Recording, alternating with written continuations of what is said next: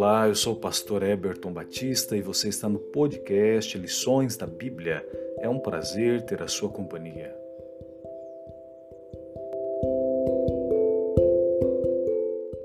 Terça-feira, 7 de setembro.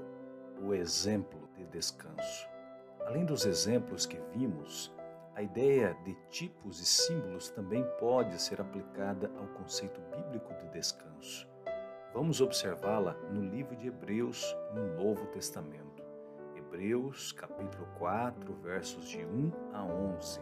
Temamos, portanto, que sendo-nos deixada a promessa de entrar no descanso de Deus, suceda parecer que alguns de vós tenha falhado, porque também a nós foram anunciadas as boas novas, como se deu com eles mas a palavra que ouviram não lhes aproveitou, visto não ter sido acompanhada pela fé naqueles que a ouviram. Nós, porém, que cremos, entramos no descanso, conforme Deus tem dito. Assim, jurei na minha ira, não entrarão no meu descanso embora certamente as obras estivessem concluídas desde a fundação do mundo. Porque em certo lugar, assim disse no tocante ao sétimo dia, e descansou Deus no sétimo dia de todas as obras que fizera. E novamente no mesmo lugar não entrarão no meu descanso. Visto, portanto, que resta entrarem alguns nele, que, por causa da desobediência, não entram aqueles aos quais anteriormente foram anunciadas as boas novas. De novo, determina certo dia, hoje, falando por meio de Davi, muito tempo depois, segundo antes fora declarado: Hoje, se ouvirdes a sua voz, não endureçais o vosso coração. Ora, se Josué lhes houvesse dado descanso, não falaria posteriormente a respeito de outro dia. Portanto, resta um repouso para o povo de Deus, porque aquele que entrou no descanso de Deus, também ele mesmo descansou de suas obras, como Deus das suas. Esforcemo-nos, pois, para entrar naquele descanso a fim de que ninguém caia, segundo o mesmo exemplo de desobediência. O que se refere à promessa remanescente de entrar em seu descanso? A experiência de Israel no Êxodo e as peregrinações no deserto apresentam uma percepção adicional sobre a ideia de entrar no descanso de Deus? O tema da perseverança e da fidelidade é importante nesse contexto.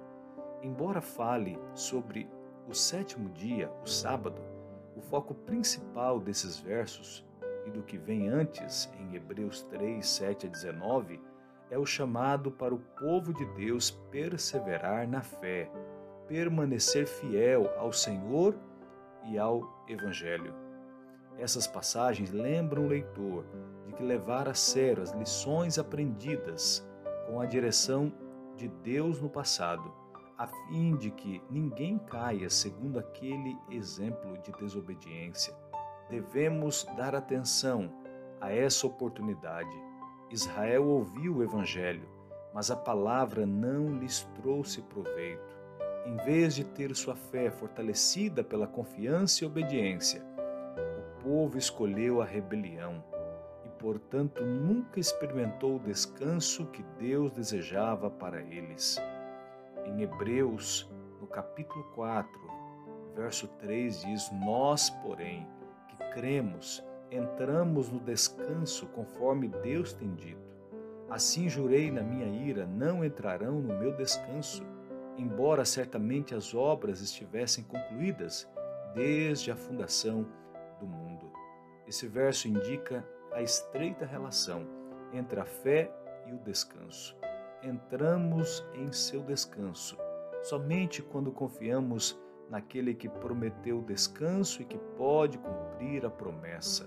Qual é a principal promessa das pessoas às quais o texto se refere? Que lição podemos extrair desse verso para nós, a quem foram anunciadas as boas novas, exatamente como aconteceu com eles. Hebreus 4, verso 2. Porque também a nós foram anunciadas as boas novas, como se deu com eles, mas a palavra que ouviram não lhes aproveitou, visto não ter sido acompanhada pela fé naqueles que a ouviram.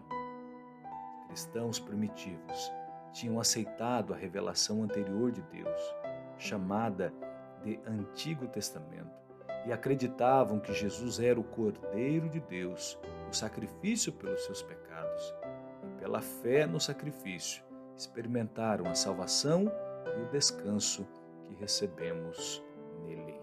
A compreensão do significado de ser salvo pelo sangue de Jesus nos ajuda a entrar no tipo de descanso que temos em Cristo. Sabemos, no entanto, que somos salvos pela graça e não pelas obras?